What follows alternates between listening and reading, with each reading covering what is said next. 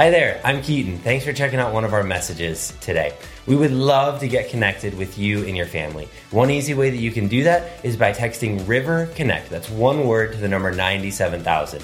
You can also head to our website, theriverchurch.cc, to learn more about us and upcoming events. Lastly, if you want to give to the River Church, you can text the amount that you want to give to 84321 or head to our website and click the Give tab. Thanks so much for joining us. We hope you enjoyed today's message. We do continue in the Sermon on the Mount today. I um, just want to remind you of a couple things. Last week we did the whole Beatitudes refresher, and if you'd like to see that, you can go online later today. It'll be online. Uh, last week's message will be online later. Well, actually, probably later today or tomorrow. Um, and today's will be online later tomorrow, later today or tomorrow as well. Um, but I just want to remind us a few things in the Sermon on the Mount as we dig into Matthew chapter six. Jesus is telling us how to live as his follower. He's telling us how to continue to follow him. You got to remember that the list that he gives, it's not an all encompassing list. It's not like if you do all these things, that's all you have to do. It's the reality is, is these encompass a lot of our lives, but it's also not to meant, to, meant, meant to be a guilt trip. It's not meant to be a guilt trip. Jesus is telling us how to live our lives for him in this Sermon on the Mount. And there are things, and, and all of the things that happen here in a life, that changes in a life, happen because of, or as a result of the gospel living out in our lives and God changing us into the image of Jesus. All right? Well, as we begin today, I kind of already let the cat out of the bag. We're going to be talking about prayer over the next four weeks because it's important. But I want to ask you a question. Don't necessarily answer out loud, but I want you to think about it. How did you learn how to pray? How did you learn how to pray? Because it's not just something that, that happens, you actually learn. Was it from a family member? Was it, you know, God is great, God is neat, Lord bless the food as we eat? I mean, is, is that kind of praying that we, was that what we learned? Um, was it from coming to church? Was it from being involved at church and learning how to pray that way? And only listening to a pastor that maybe prays eloquently and you're like, I can never pray like that. I don't know what to do, right? How about was it from watching TV and some televangelist jumping all over the stage and freaking out and going in the name of Jesus on people. And, you know, I mean, was that how you learned how to pray? I mean, how did you learn how to pray? I bet most of us haven't really thought about that question, about how we learned how to pray. But we have to learn what it means to pray. It's not something that comes naturally unless we're in a lot of trouble. Everybody knows how to pray when they're in a lot of trouble, right? Um, You've heard that it's said that there are no atheists in foxholes. Because when the majority of people are in trouble, the overwhelming majority of people are in trouble, they cry out to God naturally. That's when it becomes natural. We don't know what to say, but they cry out to God. But I want to get really honest today. Not that I don't do that every week, but I want to really, I kind of want to pull the band aid off here. All right? Are you ready? As soon as I mention the topic of prayer, I would venture to say for most people, our first feeling is shame or guilt because we don't do it enough. I haven't heard one person that would ever say, Man, my prayer life rocks. I, I wish that was true, but I don't think I've ever heard anybody say that.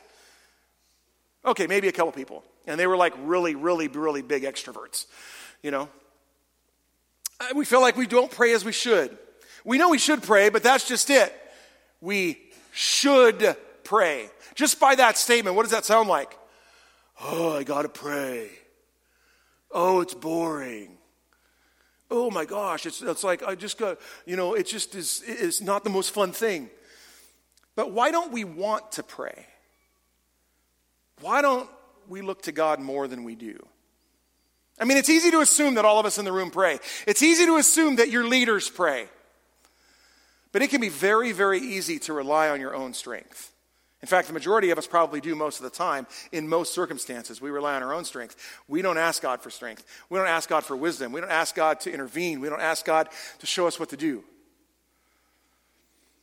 Choosing a career, choosing a spouse, choosing, you know, where we're going to live, how we're going to spend our money, all those things. Do we uh, most of us just kind of move forward and do it. Especially if you're talented because if you're talented, it's really easy to rely on your talents to make things happen. Some of us in the room can just make stuff happen because of how talented we are, or because of how I don't know, stubborn we are, I guess. That could be it too. But most of the time, when I talk to people about prayer, they're secretly discouraged about it because we think everyone around us is praying more than we are. The reality is, with rare exceptions, they're not. We look to our leaders and believe that they have vibrant, active, and amazing prayer lives. And let me tell you something we as leaders struggle with prayer too. We hear, we hear the, the prayer requests of people. There are so many hurting people, and too often those requests go unprayed for. We have good intentions, but you know where the road to good intentions leads. According to George, to George Barna, he's a Christian pollster. He does polls amongst a lot of churches and, and, and also in, in the secular world too, but he does it specifically in churches a lot. According to him, the majority of people that claim Jesus admit that their bi weekly attendance at worship services is generally the only time they worship God. Bi weekly means every other week. So, twice a month is the only time that most people actually worship God. For an hour, twice a month. Eight in ten feel that, uh, don't feel as though they've entered into the presence of God or experienced a connection with Him during a worship service. Man, I hope that wasn't the case this morning. Half of all believers feel as though, they as, as though they've entered into the presence of God or experienced a connection with Him in the last year. Well, I want to ask you a question this morning. Are we here this morning to check the God box? Are we here to check the box and say, well, I went to church this month, or for the second time this month, I'm good. That's all I got to do. Or are we here to connect with people? That's not necessarily a bad motivator. But do you, or do you want a connection with the Most High God? Are you here to hear from Him? Are you here to hear from Him? Are you tired of feeling bored, inept, confused, frustrated, or weary in any sense with the idea of prayer and the connection and a connection with God? It's my prayer that over these next 4 weeks that we really learn what prayer and what worship prayer can be all about. Because my friends, prayer is not supposed to be a dull and boring experience.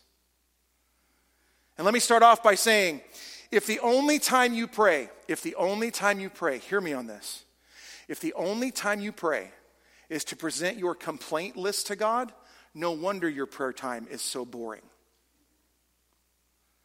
If all you're doing is, God, give me, give me, give me, give me, give me, give me, help me, help me, help me, help me, help me, do this for that person, do this for that person, we're treating God like a spiritual genie at that point. No wonder your prayer life is boring because you're praying through a list of things that sometimes relate to you and sometimes don't. Don't hear me and say that we shouldn't be presenting our requests to God because that's biblical. Of course, we present our requests to God. But the Bible says something else about prayer it says to pray without ceasing. Prayer is a continual conversation with the one that we say we love. And it can be vibrant, it can be deep, it can be loving, it can be exciting, it can be holy, it can be reverent. But we actually have to do it. I pray that you can learn that. Do I live at that level? Man, I wish I did. I don't. But I am so thankful I have moments with God that are just so sweet. And they mean so much to me. And my prayer is that that would be the case for you over these four weeks, that we'd really learn what prayer is all about.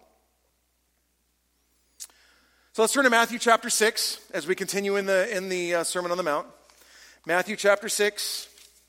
We're going to be in verse 5 to start. This is still a thing that I don't get over, man, because the majority of people, I know you bring your devices. I am so used to hearing this over the years. Here, this is what it's supposed to sound like sometimes. But when I don't hear it, I'm like, that silence is weird, you know? But yeah, everybody's holding up their phones. No, I know, I know you're getting your phone. I get it. It's just still a weird thing for me. Every once in a while, it's like, wow, hey, a paper Bible. I love it. No. And to be honest, I read from my screen too, and I, I like to say this every once in a while. I, I read my Bible a lot from my computer because that's how I prep my sermons and everything. But I like to have this in front of me on Sundays so that you know I'm reading from God's Word. I want you to know that it's his words, not just on a screen. You know, that's just that's my own little thing. That's why I do it. So don't don't hear me say you shouldn't be reading on a device, I do the same thing. So, but um, anyway, don't want to get too off track here this morning. Matthew 6, verse 5 says this And when you pray, we're going to stop right there. We're going to stop right there. We got to stop at those four words. And when you pray, what is Jesus assuming here? That we pray. So the first point we have to make today is we got to pray. We have to be praying. We got to take things to the Lord. I mean, he's he starts off with i mean he's just assuming that people pray now we're gonna i'm gonna go a little bit deeper into this here in a minute but jesus is talking to the jewish people who prayed three times a day once in the morning once around noontime and once before they went to bed they prayed at those specific times and so jesus knew that they were praying but for us we don't have that type of uh, regimen i guess you could say we pray when we need to pray now, maybe some of us have a regimen. I think that's important. We'll talk about that over the coming weeks about how to actually practically do a, have a prayer time personally. But we've got to be praying. We need to recognize our need for the Lord. Jeremiah 20 or 33, 2 to 3. I'm going to read it on the screen behind me. We're just going to jump right to that, guys. Jeremiah 33, verses 2 to 3 says this Thus says the Lord who made the earth, the Lord who formed it to establish it. The Lord is his name. Call to me, and I will answer you, and will tell you great and hidden things that you have not known. Look at the promise that God is giving his people. He is saying, Call out to me. He's telling you, he's asking you. Let's leave that verse up there if we could. Call out to me. 33 3. Call to me, and I will answer you. And what's he going to do? He's going to answer you. The reality is, God answers us every time we call to Him in one of three ways yes, no, wait. A lot of times we get the wait, don't we? We, want, we, we live in a society of such like instant gratification. But God's timetable is so not my timetable. I say often, I wish we had the little red phone directly to God and say, God, I need an answer right now. But I will tell you this in my lifetime, Good times, bad times, rough times, awesome times. God has never been early, and He has never been late. He always is there at the right time. Not my time, but the right time. Sometimes it's frustrating. It's okay to be frustrated. I hope this doesn't like blow anybody's mind. It's okay to sometimes be frustrated with how God works because we're finite beings. It's not okay to be so frustrated that we're like, I don't care anymore. It's okay to go to God and say, Man, God, I'm frustrated. What are we waiting for? What, what do I have to do? What, what, what, what am I waiting on? God. Then we look at our attitude. And that's really what we're looking at through all of this this morning. I mean, God is using his personal name here. Yahweh is in this verse. It's his personal name, not his formal name, his personal name, saying, Come to me.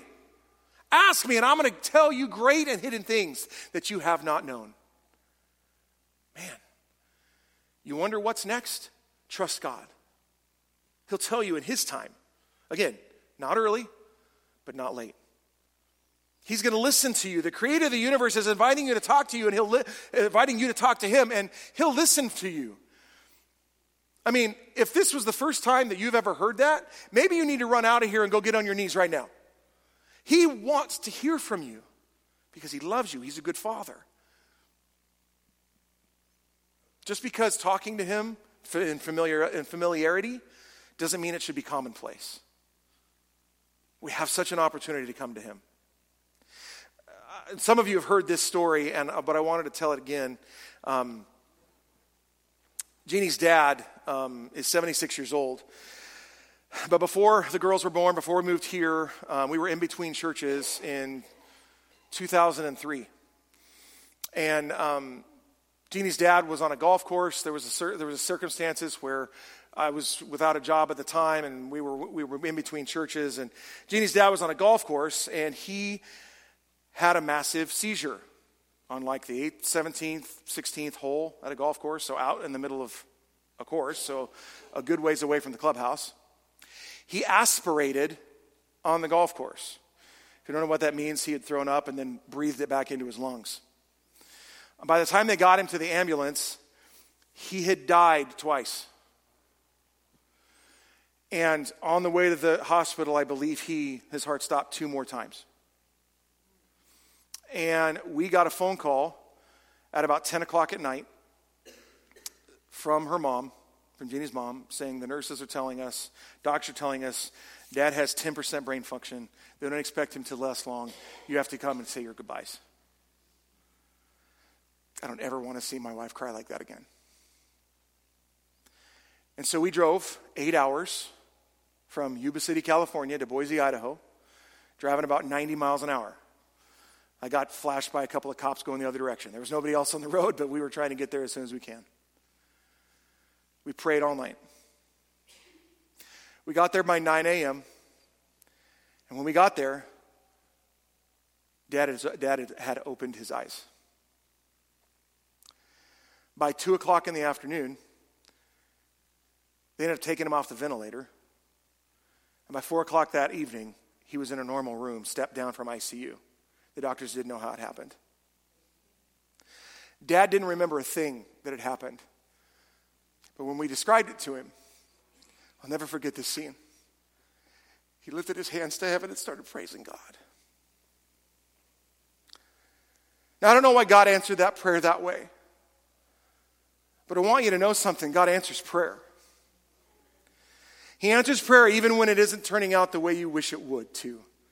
God would have been just as good had Jeannie's dad not made it. Neither of my parents did. But God is good no matter what. And I could tell you other stories. I mean, oh, I really believe the real reason our younger daughter, Sydney, who played the keys this morning, is here is because of the hand of God. We almost lost her. Jeannie almost miscarried. That's a whole other story. If you want to hear it sometime, I'd love to tell you. God answers prayer. But I also want to say something this morning for us that as a church, whether here in Lake Orion or our other eight locations, we will not grow one bit until we are on our knees praying to God for His strength, provision, wisdom, and direction. If we are not actively praying that people would come to Christ in this place, we are missing the point, my friends. We have to be on our knees before God. We have to be praying for God, for, God's, for God to work. We will not go beyond the prayer covering of our church. And I was deeply convicted as I prepared this message this week. We're going to be starting some prayer teams at Lake Orion. We have to. And I apologize for how I haven't led in that way in the last couple of years. We have to be praying. Charles Spurgeon preached to his church over 100 years ago. The condition of the church may be very accurately gauged by its prayer meetings. So the prayer meeting is a graceometer. And from it, we may judge the amount of divine working among a people. If God be near a church, it must pray. And if he not be there, one of the first tokens of his absence will be a slothfulness in prayer. We've got to pray. There has to be a priority in prayer. We've already seen that God wants us to call out to Him. In fact, He tells all us all over Scripture to cry out to Him, to call out to Him, to pray. Prayer is our communication to God. It's not like we're praying to Him and He realizes we need something. It's not like God went, Whoa, we didn't know that one. All right, I guess I better get on that. Let me put it on my to do list. That's not how God responds. The reason we call out to God is so that we recognize our desperate need for Him. And we're, desperate, we're, we're, de- we're desperate people that need a move of His Spirit. We're not informing God, we're submitting to Him. We're submitting to His will, His power, His purpose, His plan. That's what prayer is. We submit to Him through our prayer. It's a reminder for us that we are needy and He is worthy. We are needy and He is worthy. The thing about God is that in prayer, we realize that He is simply just worthy to be sought. He is worthy to be sought. But what's the first thing we do in our lives? What's the first thing we do as a church? We run to our parents, our spouse, our boss, our friends, our bank accounts before we go to God. More than any other spiritual discipline, our prayer life just crawls off the table. How many of us thought we had it and then we lose it? I know I have. God is calling us to Him. Jesus said in Mark 11, 17, I'll have it on the screen behind me. And he was teaching them and saying to them, Is it not written, My house shall be called a house of prayer for all the nations? But you have made it a den of robbers. He's referring back to Isaiah 56 7, where the Bible says this These I will bring to my holy mountain and make them joyful in my house of prayer. Their burnt offerings and their sacrifices will be accepted on my altar, for my house shall be called a house of prayer for all peoples. We are to be a house of prayer as the body of Christ. We should be making requests to God and asking Him to show His glory in and through us consistently. And how have we been doing in this? How have we been in a, how have we been a house of prayer? My friends, our worship time, that's prayer. We're singing our praise to God. That can be prayer if our attitude's right. It doesn't matter what we discuss about singing or preaching or witness or any of these things if we are not found on our knees first. Jesus prayed. Man, he spent 40 days in prayer and fasting in the desert just before his ministry started. He habitually rose early to prayer. He slipped away to the remote places to seek the Father. He prayed all night before a major decision. He modeled prayer before the disciples and he prayed with them. He prayed in the Garden of Gethsemane for us. My friends, if Jesus prayed, why shouldn't we? If Jesus prayed, all the more should we be on our faces before God.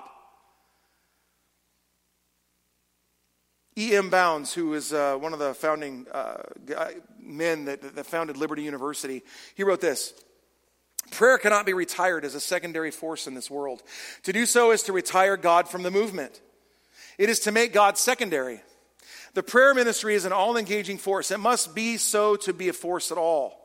The estimate and place of prayer is the estimate and place of God. To give the prayer, to give prayer second, the secondary place is to make God secondary in life's affairs.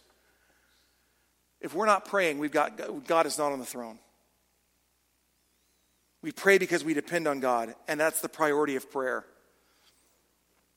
Prayer must be made a major priority in order for us to be followers of His. It's been said that when I work, I work, but when I pray, God works. When I work, I work, but when I pray, God works. Who do we want to work in situations? So that's just the first four words of that verse. Let's move on. Matthew chapter 6, verse 5, going on to the second part. And when you pray, you must not be like the hypocrites, for they love to stand and pray in the synagogues and the street corners, that they may be seen by others. Truly I say to you, they have, they have received their reward. But when you pray, go into your room and shut the door and pray to your Father who is in secret, and your Father who sees in secret will reward you. Now we can go back to last week. Who are the hypocrites? Anybody remember? The Pharisees and the scribes. That's right, the religious leaders of the Jewish nation at this time. They loved to be seen for how religious they were, and they prayed in front of people to be seen. There's more to this, however. Like I said just a little bit ago, the Jewish people would pray three times a day once in the morning, once at noon, once at night. Same time, everyone's praying. But these religious leaders made sure that just about the time it was to pray, they were just happened to be at the right place so everybody would see them. And they would pray as loud as they could for everyone to hear their prayers. See, Jesus is talking here about the planned prayer, not the prayer that we may offer up at times when we need a touch from God. And yet, this hits us right where we live. This is meant to be a little funny, but it's a little bit too true to be completely funny. The commentator mentioned about a book that he'd been given. It was called A Guide to Ecclesiastical Birdwatching. If you don't know what ecclesiastical means, it means the study of the church. And basically, what it is, it took different types of birds and their and their um, and their actions and how they how they lived, and equated it to different denominations of the church.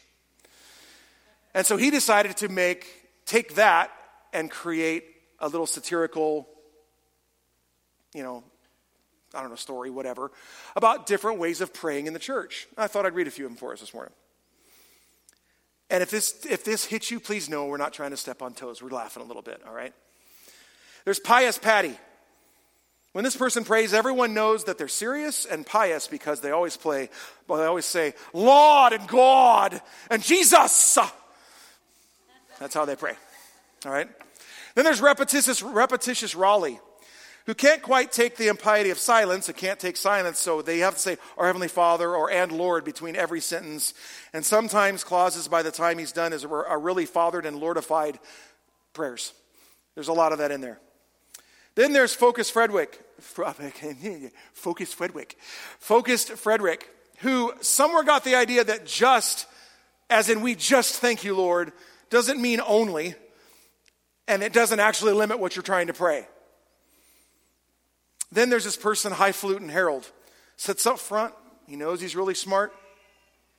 He sometimes uses the word eschatological or soteriological, and sometimes says our exegesis has grounded us in a biblicism and theology that makes you proud. All kinds of big words. Then there's informal Isabel and authentic Adam. They, they say whatever's on their minds and hearts, whether it's irreverent or not. Uh, Isabel once played, Man, God, I am so freaking mad about poverty, God. And after Adam amend, amened her, he stepped, stepped, up, stepped up and said, I am with Isabel. Like, what the heck's, only not the other word, going on in Rwanda? Right? There, but the defense is, I'm praying like David did. I'm getting, you know. Then there's Preachers, too, we have habits too. Summarizing Stephen, who sums up his sermons in the first two minutes of his post sermon prayer. Preaching Peter, who doesn't make a good transition from his sermon to his closing prayer and rams home one of his points by praying. And then there's Sindoff Sam, who's developed an Old Testament habit of loading up his prayer at the end. Some people load up front, but this pastor loads up at the end. And he says something like, In the glorious and majestic and everlasting and beautiful and ever loving and glorious. He goes on so long, sometimes he repeats words. Names of our, name of our one and only Lord, Savior, your Son, and our Savior, the Lord, Christ Messiah, and God of our fathers, to whom be glory and majesty and honor forever and ever and ever, in the matchless, unconquerable, victorious, glorious name of Jesus. Amen. We've all heard that kind of stuff, right? We all have different ways of praying. And next week, we're going to actually talk about some of our words because it's important. Jesus talks about the words that we utter over and over again. We're going to talk about how, how, some of the words we use because our words indicate what again? Our hearts and what we actually believe. Okay? So I don't want to make light of praying, yet at some point, at some point, at the same point, we have to laugh at ourselves. We've learned to pray and we've gotten into habits, we've gotten into ruts of praying specific ways. You know?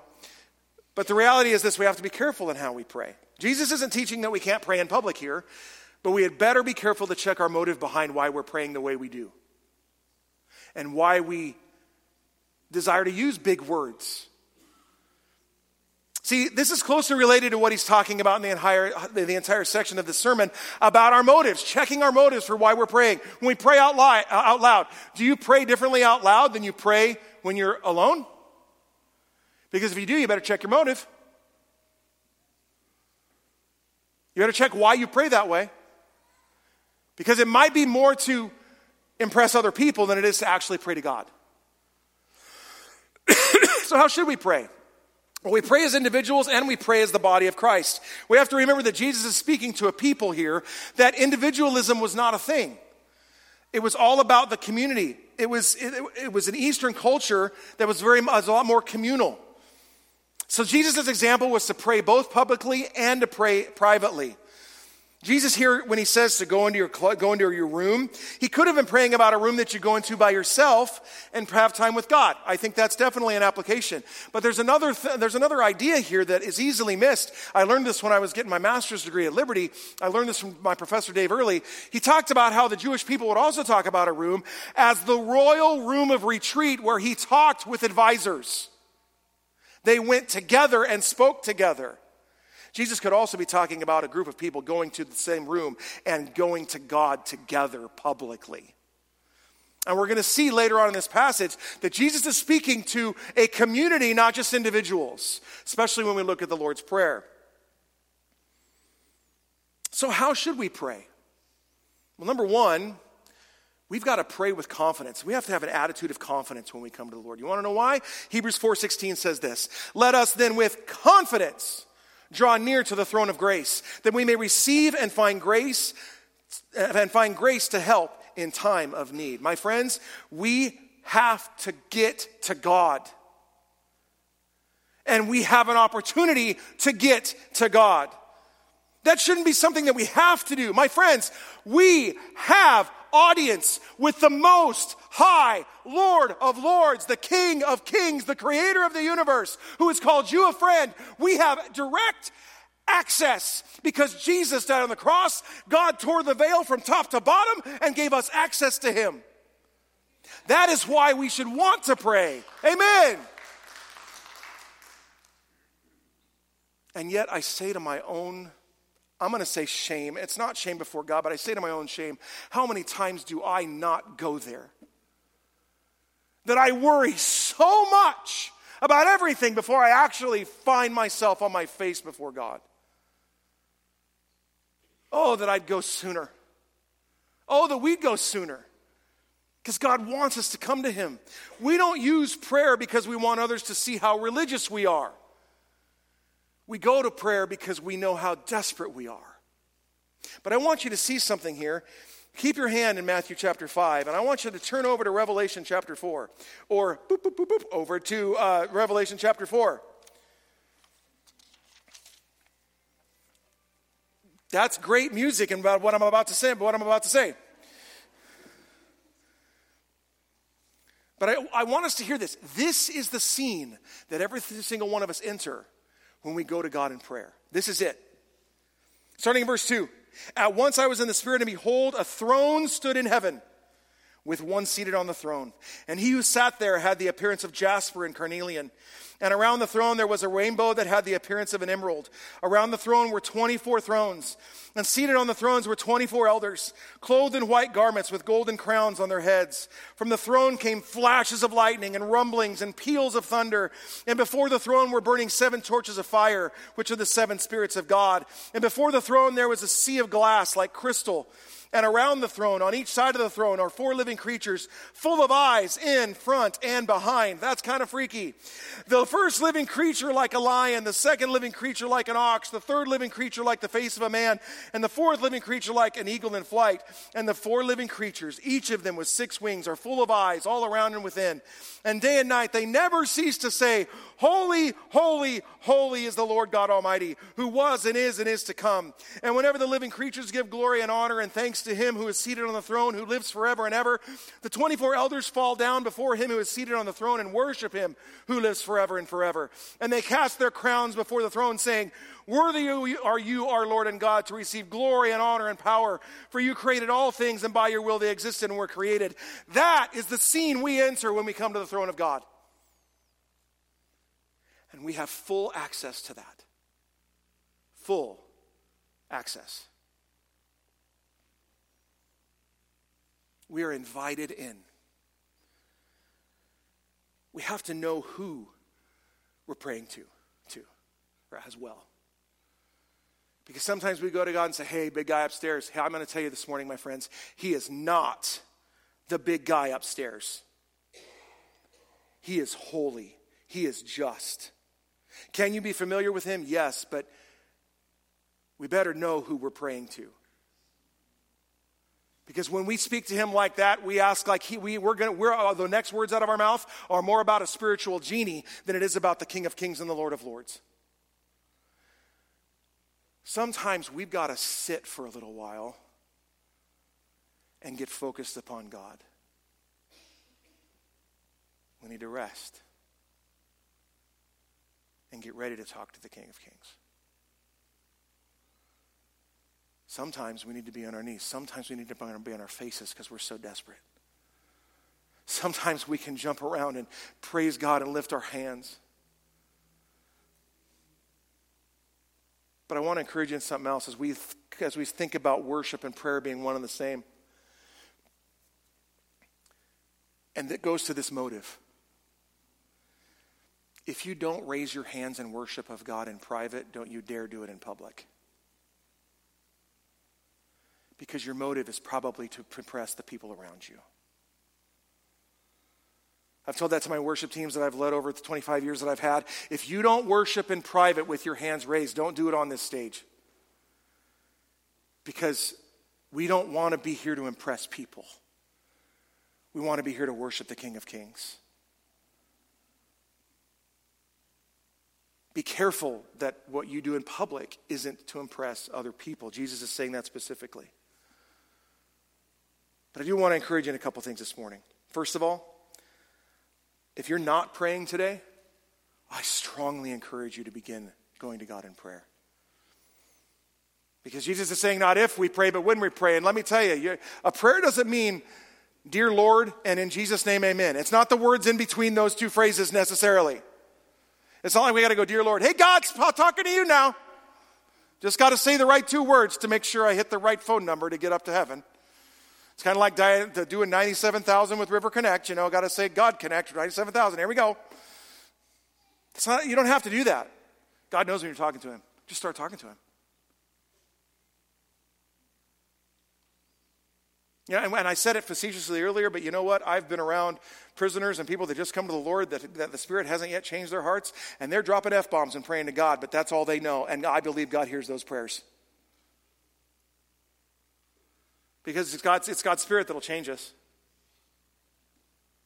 Just start praying. Declare your neediness, uh, because understand your neediness, neediness before God.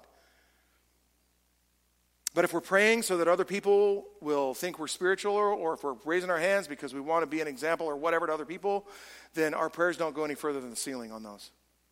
Because our, our, our motive is wrong. We pray because we're desperate for God and we are able to do nothing in our communities. We're able to, to, to accomplish anything apart from Christ. We've got to pray. We need God's Spirit to move among us. Otherwise, nothing changes in us. I want you to hear something this morning. This is a big thing. We got to understand this. Our prayerlessness is a declaration of independence from God. Our prayerlessness is a declaration of independence from God. If we're not praying, we're telling God we don't need Him. Watchman Nee. Got a couple quotes I want to read from him as I close and one from my professor that, that I had in my master's program. Watchman Nee is a Chinese Christian who helped build the Church of Jesus in China from like 1902 to about 1970. He had to pray, it's the only thing he could do. And he learned how to pray in the desperation of a China that is against God. He said a couple of things here, and I want us to hear him as we close. The ministry of the church does not consist merely of preaching the gospel, but also the church's ministry includes the bringing down to earth the will that is in heaven. But exactly how does the church bring this about? It is by praying on earth. There is no, this is no small, insignificant, non essential thing as some tend to think. Prayer is a work. Prayer is work, most definitely. The ministry of the church is prayer, not the ordinary kind consisting of small prayers, but the kind which prepares the way of God. It is God who first declares to do a certain thing, but the church prepares the way for it with prayers so he may have a thoroughfare. The church should have big prayers, terrific and strong prayers. Let me ask let me tell you this too. If you're praying prayers that you can obtain, then you don't really need God, do you? Let's dream the dreams that God has for us because the only way that that'll happen is if God shows up. And I have two stories to tell you about praying big prayers. Dave Earley shared this in one of his books. He said, and he shared it with us when we were down there. About once a year, our church had a week of prayer and fasting. One year, the week of prayer, excuse me. one week, the year, one year, the week of prayer and fasting led into a, into a special bring a friend day at church. After praying about it for some time, I felt led to ask our church to pray for 50 adults to be saved the next Sunday on our Friend Sunday. Many fasted and prayed for the unsaved and invited them to church. At that time, our church held three Sunday morning worship services. At the end of the first service, a couple of people made public professions of faith in Christ. At the end of the second service, nearly a dozen more received Christ, but we had prayed for 50, and over 30 more people would, be needed, would need to be saved in the third worship service for that prayer to be answered. The third service was packed, and God was obviously working. I gave the invitation, and all over the room, dozens of people gave their lives to Christ. After the service, one of our associate pastors walked up holding the stack of decision cards. He grabbed me and said, 50. 50 people saved today. Immediately, four men hurried up to me. Eagerly, they asked, How many? How many what? I teased. You know what? We spent the morning in, prayer, in the prayer chapel asking God to save 50 people in our worship services today. I responded and quipped, You should have prayed for 51. and then a little bit more personal example. One last one about prayer.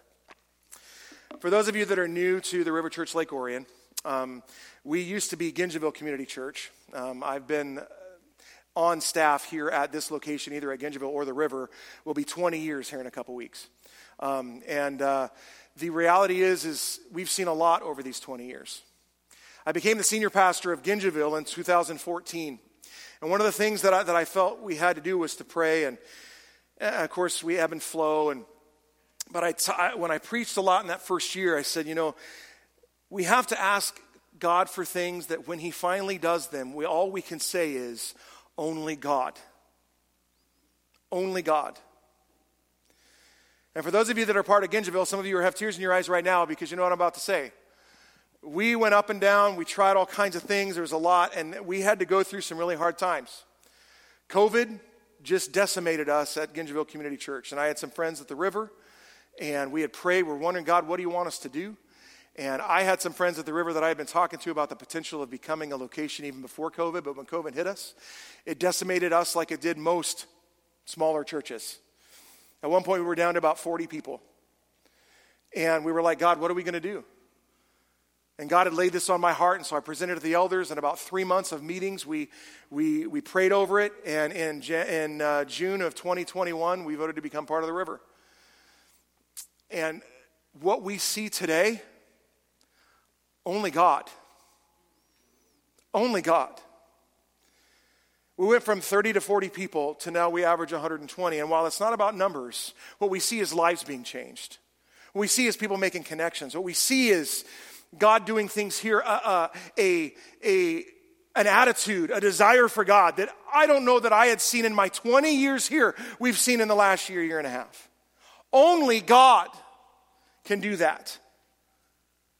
It's not the River Church. It's not a decision that anybody had made in leadership. Only God can do that. And only God will continue to do that. And the only way that's going to happen, friends, the only way that has this is going to happen, Church of God, is if we find ourselves on our knees battling in prayer. It's not if we pray, it's when we pray. May this be called a house of prayer. May we be known as people of prayer. If somebody tells you about something they're struggling with, pray with them right then. Don't wait. Pray right then. Say, hey, can I pray with you? Because you'll forget. You have, see, we're, very, uh, I don't know, we're forgetful people, we're feeble. We have great intentions, but we don't always do it. So work in some things to your life that are very practical. I don't want to preach next week's sermon, so we're going to stop there. May we be known as a house of prayer. And may we pray for things that when it happens, we could say, only God. May we be known for prayer, and may we not declare our independence from God in our prayerlessness, may we, but may we declare our dependence upon God because He is worthy to be sought and because we are needy and He is holy. Let's pray. Father, we love you. We thank you so much for your word. We thank you for inviting us the way you do to pray. You don't have to do that. You don't have to invite us to come to your throne to have a place to be able to take our needs and our wants and our hurts and what we want to see you do and, and be able to speak to you and worship you and love you and, and just all that prayer can be, God. I just pray that if there's some of us here today that have not been praying much, I pray that we would begin just crying out to you because you call us to. God, I pray for those that maybe have deep needs. I pray that they would take those needs to you first and foremost. That God, we would see you move in great and mighty ways, that we would become a house of prayer, and that God, because of our reliance upon you, we would see you do things that only you can do, Jesus. We pray that people would come to know you as Savior. We pray that people would come to grow as deeper followers of Christ in this place. But God, help us to know our reliance upon you and to pray because we are so needy, God. And we praise you for your holiness. It's in his name we pray.